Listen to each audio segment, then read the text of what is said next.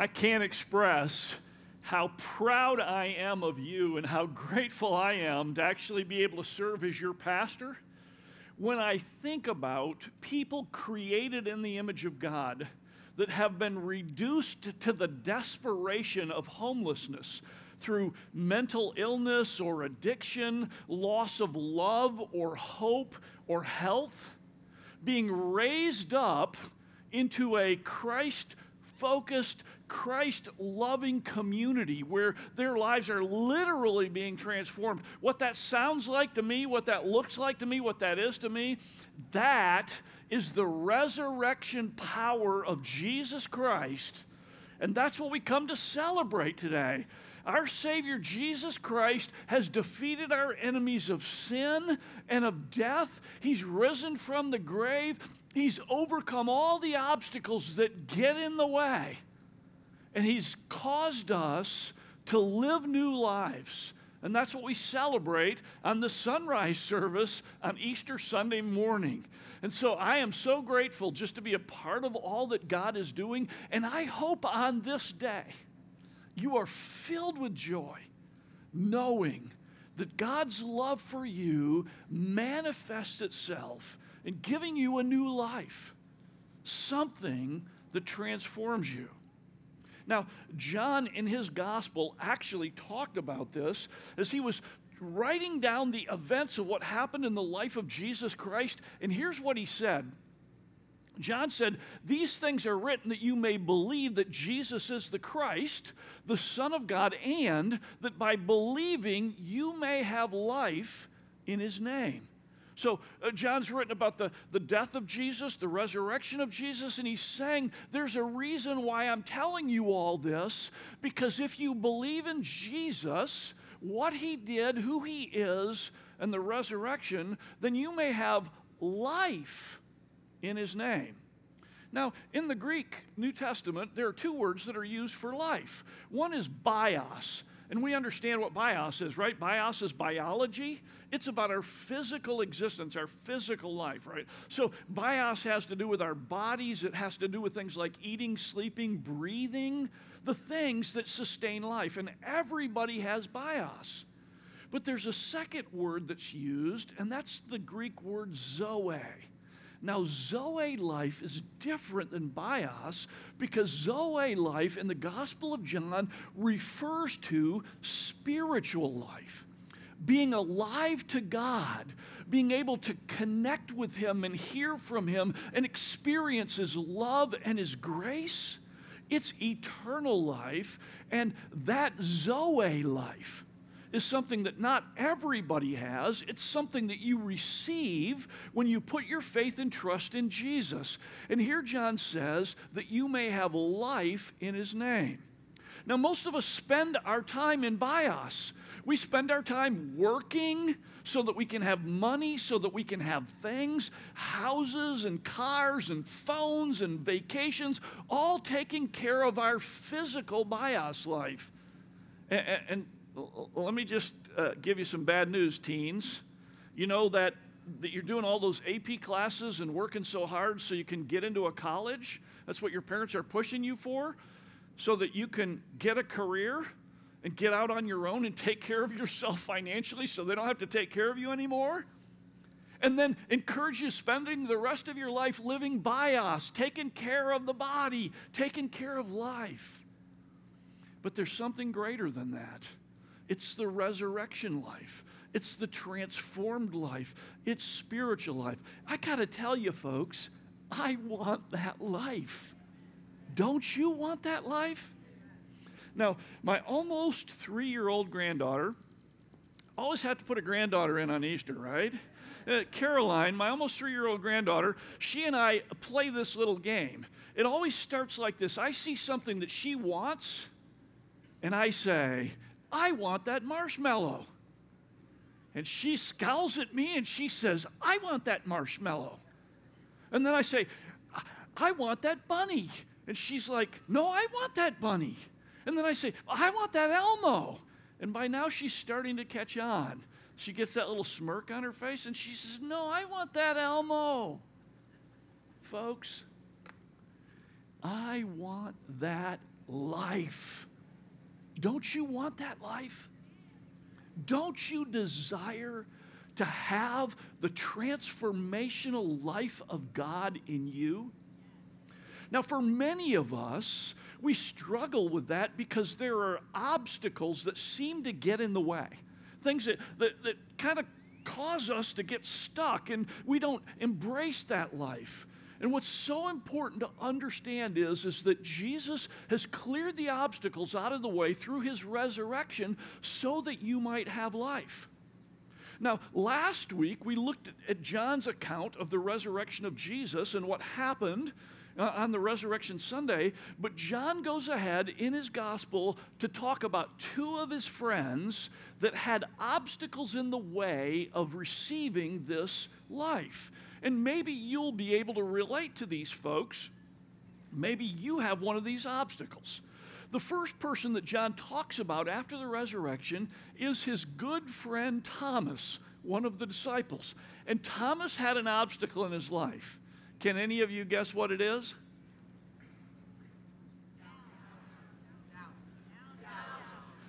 Doubt. You think it's doubt? Maybe because his, they, we call him Doubting Thomas, right? Actually, Thomas's issue is not doubt, it's unbelief. In fact, the resurrection of Jesus for Thomas is removing the obstacle of unbelief. Now, I want you to see this in the Gospel of John, chapter 20. So, if you have a Bible, open it to John chapter 20. We're going to be looking at it. If you don't, just use the phone that you've been taking pictures with and, posting on social media, you know, all the selfies that you got going on right now, and just go to BibleGateway.com, Gospel of John, chapter 20, and here we begin in verse 24. Now, Thomas, called Didymus or twin, one of the twelve, was not with the disciples when Jesus came. So the other disciples told him, We have seen the Lord. But he said to them, Unless I see the nail marks in his hands and put my fingers where the nails were and put my hand into his side, I will not believe. That's not a statement of doubt, that's a statement of unbelief. Now, a couple things I want to point out in the passage. So, what has transpired? Well, what's transpired is, is that the report came back from the women who went to the tomb that the tomb was empty. Peter and John ran to the tomb, found it was empty, found two angels that told him that Jesus is risen. The women went back to the garden where the tomb was. Jesus appeared to them, appeared to Mary Magdalene, identified himself, and then later on in that day, Luke's gospel records that he shows up on the road to, um, to Emmaus with two pilgrims traveling on the road appears to them who run back to Jerusalem, run into the upper room where the disciples are staying, kind of hiding out because they're afraid. Jesus, their Lord, has just been crucified. Could, it become, could they be coming for us? Come back in, and they tell him, We've seen Jesus. The women are saying, We've seen Jesus. And all of a sudden, Jesus is there in the room. And he says to them, Peace be still. It's me. I'm real. In fact, look, look at the nail scars on my hands. Look at the place where the spear went into my side. Give me some food so you can see I'm like I'm real. And they all believed. The problem was Thomas was not present. Now, here's something interesting in the midst of the pain and confusion of the crucifixion of the man that Thomas had been following for three years, who Thomas thought he would be the Savior of the world, in the midst of all of that confusion, rather than being with the disciples, Thomas chooses to isolate. He's going to carry this grief alone which should be a major warning to all of us about the danger of isolating ourselves when we find ourselves in moments of fear or sadness or sorrow or confusion. The natural thing is to go into the cave to hide, and what we really need is people. And so Thomas is not where he should be. In addition to that, let me just make a shameless plug for church. It's actually dangerous to miss church. Because Jesus might show up some Sunday and speak, and you're not there? Like, that's why the New Testament calls us to gather every week together to encourage one another. And so many people just opt out of that. And throughout the pandemic, we saw the dangers of isolation. And so I would challenge you in person with people present.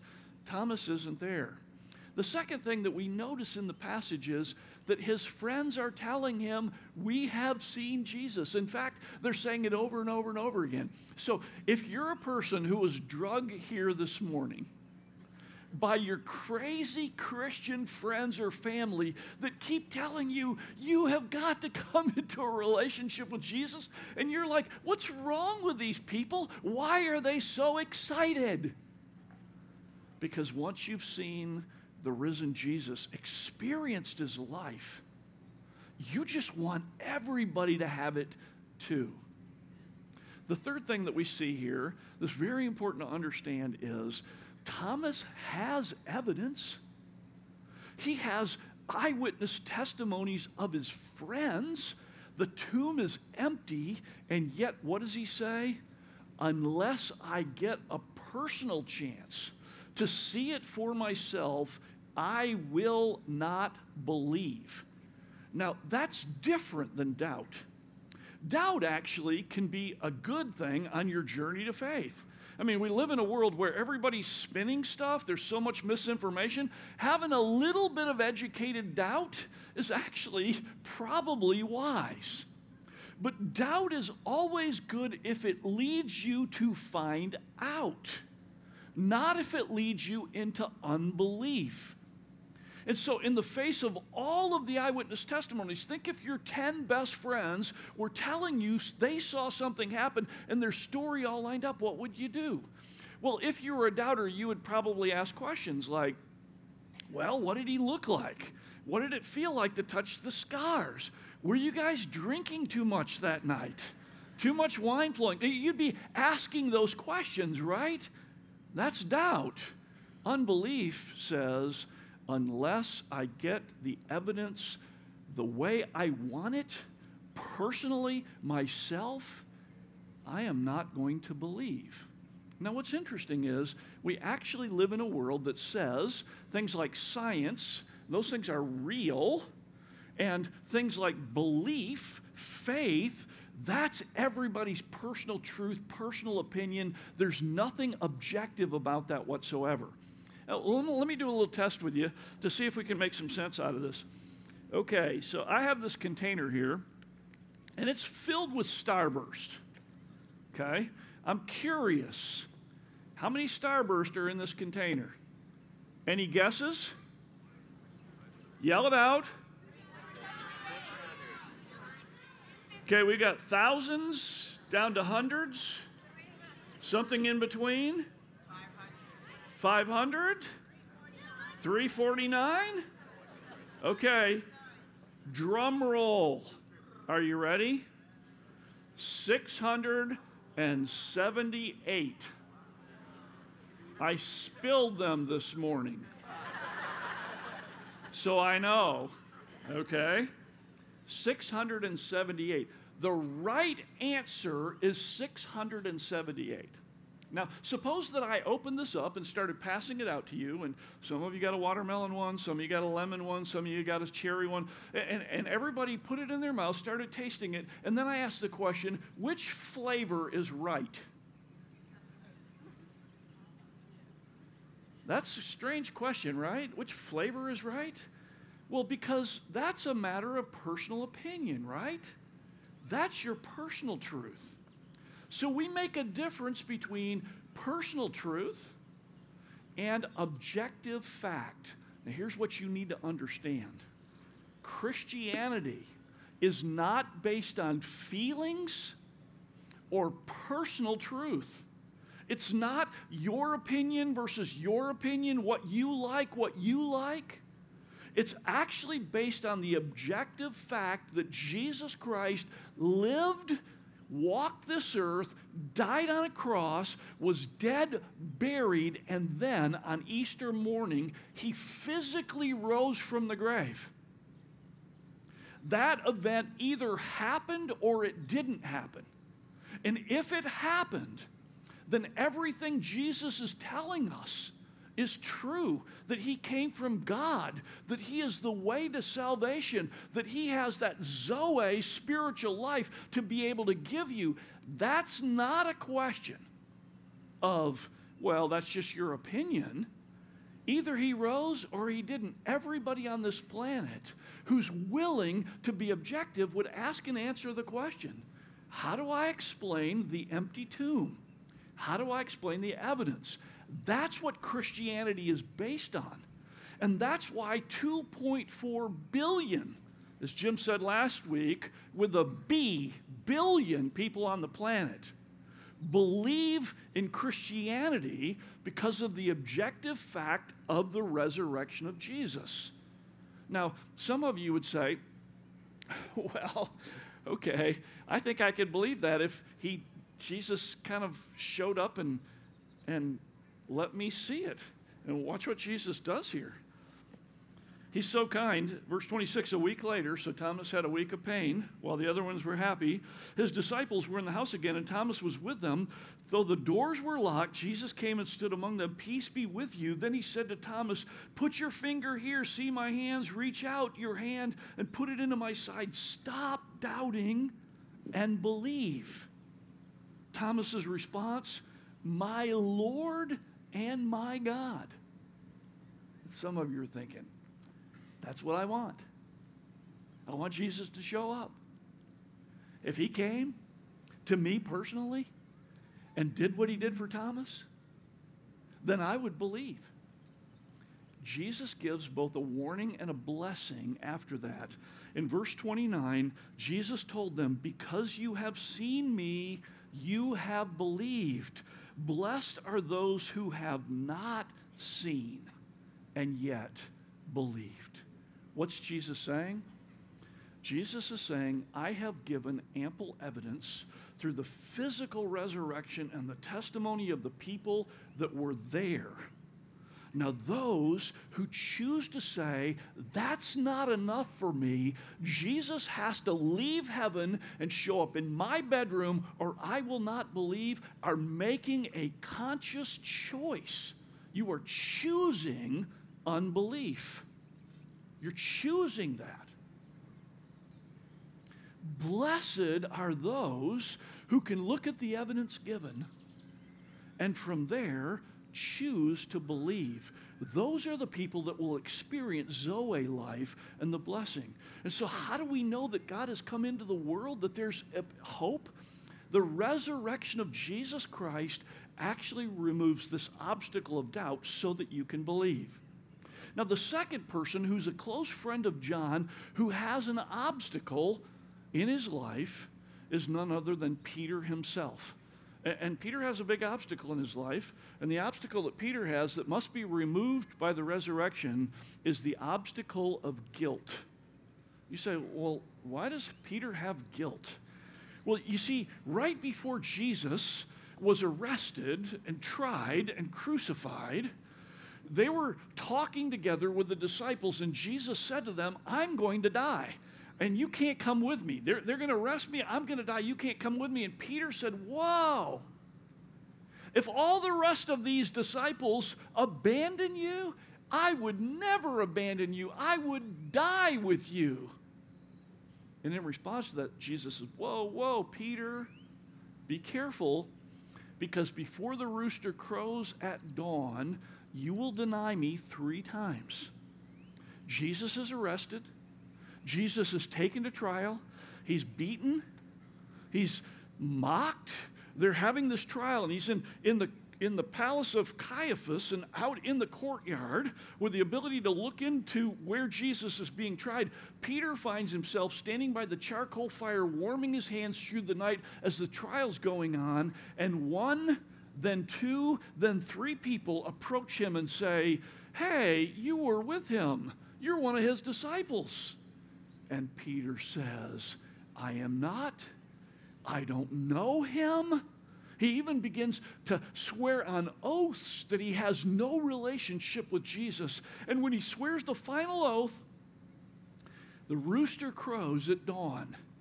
And Luke's gospel says Jesus in the judgment hall turns and makes eye contact with Peter, who's standing by the fire. And Peter realizes, I have denied my Lord. And he goes out and he weeps bitterly. So Peter's a broken person. At the time, he could have stood with Jesus. He actually abandons Jesus altogether. The one who claimed that he loved Jesus more than all the other disciples and would never desert him, he deserted Jesus. Now, Jesus has appeared twice, and Peter's been in the room both times. But Peter decides he's going back to his home village on the Sea of Galilee. There, he and six other disciples are together, and Peter says to them, I'm going fishing. Now, for most of us today, if you said, Hey, I'm going fishing, that sounds like a fun vacation from work. But Peter was a professional fisherman. What is Peter doing? Peter is going back to his old life. Peter feels like, since I have denied my Lord, there is no place for me in this new life, this new kingdom. I'm out. His guilt is overwhelming. It's a funny thing about guilt. All of us have it, whether we admit it or not. In fact, as you breathe air into your nostrils right now, as sure as you're breathing, there's something in your past that you think about from time to time, and you are so guilty. Someone you let down, a promise didn't, that you didn't keep, someone that you cheated on. Somewhere along the way, you did, said, or didn't do something, and it still, from time to time, comes back up in your mind. That's where Peter is. He can't experience the life of God because he's stuck. He's stuck. He can't receive Zoe, the resurrection life, because all he can think about is, I'm a failure and I can never erase what has happened, what I have done. To make matters worse, Peter fishes all night and he catches nothing. Now, keep in mind, fishing for Peter was not, you know, a Bud Light and a bobber sitting in a boat, shoot, shoot, chewing the fat with my friends. Like, that's not what it is. It's cast net fishing. So, all the time you're throwing the heavy nets out, pulling them back in all night long, throwing them out, pulling them back in. And Peter is a professional. He's trying to fix his bios life. He needs money, food. What am I going to do to take care of me now that my Lord is distant through my guilt? So, what does Jesus do? Jesus, just like he did with his friend Thomas, Jesus shows up. In John chapter 21, starting in verse 4, we read these powerful words. Early in the morning, Jesus stood on the shore, but the disciples did not realize that it was Jesus. So, in the midst of the morning, over the Sea of Galilee, they're out in the boat, and Jesus is on the shore. And Jesus called out to them, Friends, haven't you any fish? I love that. Jesus has an awesome sense of humor. He could have said, Do you have any fish? But he knew they didn't. You don't have any fish, do you? No, they answered. He said to them, Throw your net on the right side of the boat, and you will find some. When they did, they were unable to haul the net in because of the large number of fish. Then the disciple whom Jesus loved, that's John, said to Peter, It is the Lord. As soon as Simon heard him say this, It is the Lord, he wrapped his outer garment around him and jumped into the water. The other disciples followed by boat, towing the net full of fish, for they were far from not far from shore, about a hundred yards. And when they landed, they saw a fire of burning coals there with fish on it and some bread. And Jesus said to them, "Bring some of the fish you have just caught." Now, in this dramatic moment, two things are really important to catch.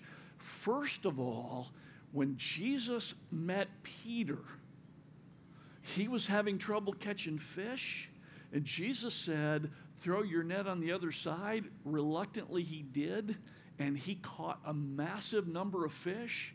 They pulled the boats up to the shore.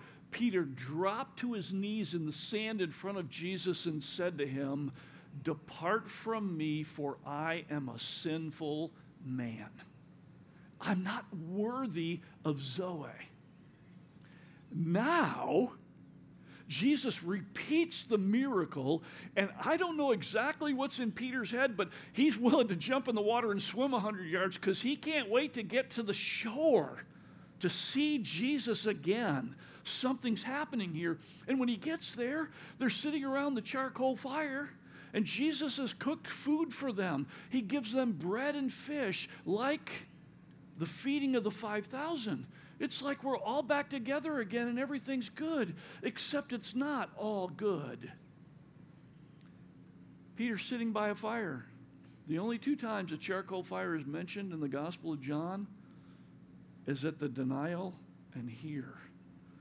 There's something lingering in the guilt of Peter's mind that Jesus is going to have to deal with here. I want you to see what happens. Verse 15 When they had finished eating, Jesus said to Simon Peter, Simon, son of John, do you truly love me more than these? Whoa. Jesus goes right for the heart. You said you love me more than all of these disciples, and you would never walk away or deny me. Peter, do you love me more than these? Jesus is bringing the moment of his failure and his cowardice to the surface and asking the question Do you really love me? Do you love me, Peter? Peter's response Yes, Lord, he said, You know that I love you. Jesus said, Feed my lambs. Got that out of the way. No, not yet. Again, Jesus said, Simon, son of John, do you truly love me? He answered, Yes, Lord, you know that I love you. And Jesus said, Take care of my sheep.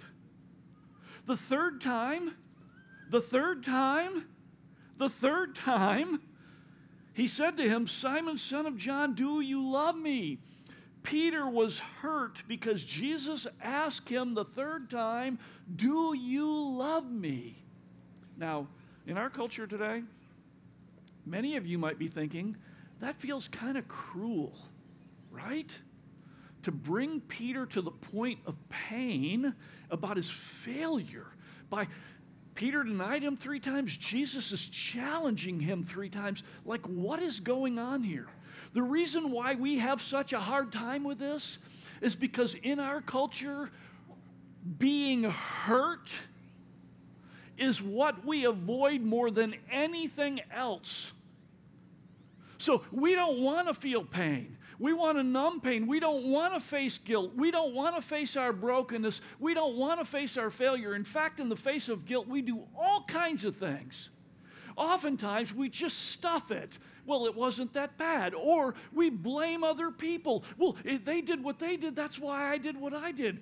Sometimes we just absolutely try to, like, bury it so deep inside, but it just keeps coming back up.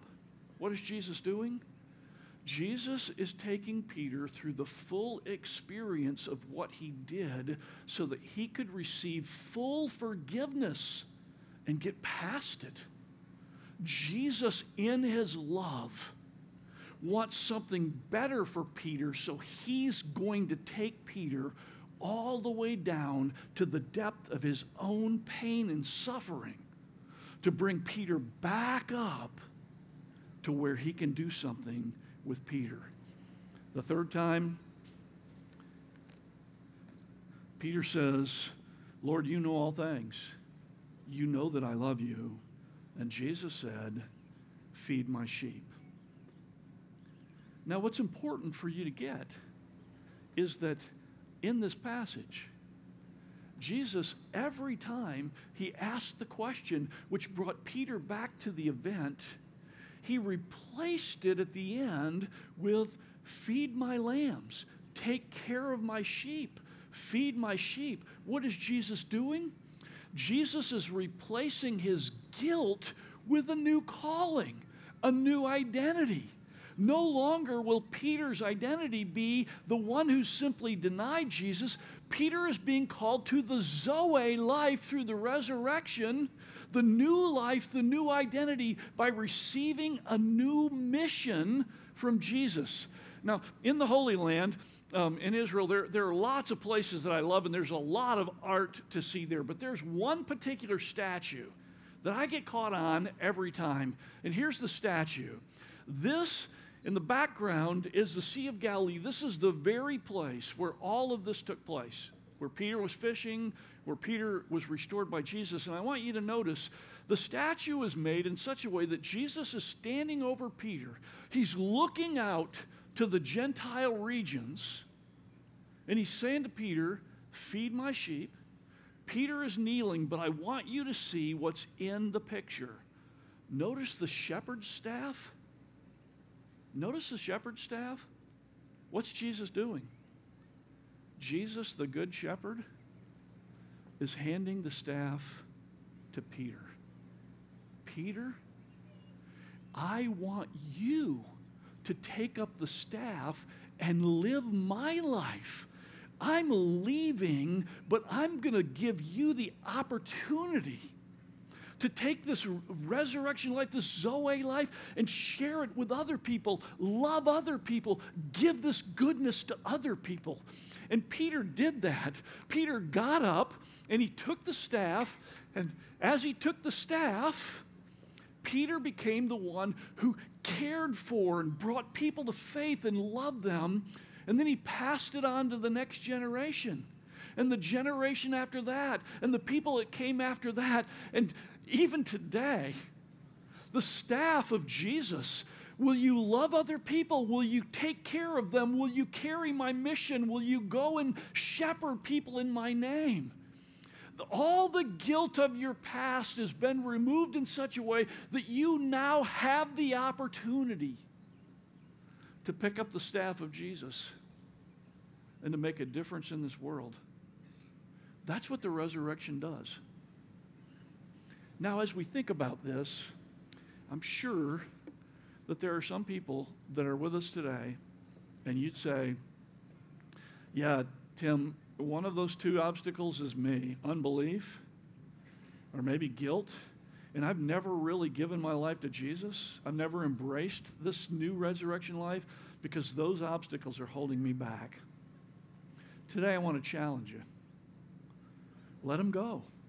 The resurrection of Jesus overcomes unbelief, it overcomes the guilt of our lives. Jesus wants to forgive you.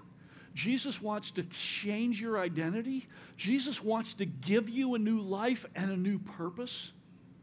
And all you have to do is ask Him. All you have to do is believe on Him and accept what He did on your behalf.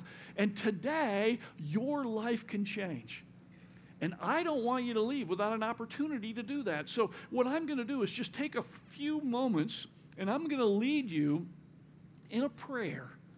And if this prayer is yours, like this is what you want, you want a relationship with Jesus, then in your heart, just pray it along with me. Let's bow our heads together so that nobody's interrupting your moment. And let me pray. This is the prayer Father in heaven, I thank you for sending your son Jesus into this world. I believe that Jesus died on the cross to pay for my sins. I believe that Jesus rose from the dead to give me new life. Today, I ask you, Father, to forgive me of my sins. I ask you, Father, to come into my life. I ask you, Father, to fully and completely remove my doubt and my guilt and fill me to the fullness of your life. In Jesus' name, Amen. Today, if you prayed that prayer, I just want you to know that God has heard it. God has received it, that you now have been given new life in Jesus Christ. And we are so excited to rejoice with you that it was on this Easter Sunday that you received resurrection life. In addition to that, for those of you who are receiving new life today or have new life, what we want you to know is you don't have to get stuck in bios. So many Christians are stuck simply living for the physical world, but God's called you to be a difference maker. The resurrection life of Jesus can change you. And just like we saw with Community First Village, that a man with a vision of life went into a community, the homeless community, and began to elevate people by the gospel of Jesus Jesus Christ out of where they are. The church of Jesus Christ has been doing this for years, and you can be part of that. Next week, we're starting a sermon series called Difference Makers. And we're going to be talking about how you can actually make a difference in some of the greatest problems that are facing us today. The politicians don't have the answer, the pundits don't have the answer, but in Jesus Christ, we have resurrection life to offer. And so we're going to invite you not only to come back next week to hear about these topics and these challenges and how we can make a difference, but also for you to join a small group where you can be part of a group of people that are discussing how to get involved and change the world. Jesus called us to new life. He called us to change the world. And on this day, Easter Sunday, we are reminded that we have life in His name. He is our God, and we have hope because of Him. Let's stand together and worship Jesus.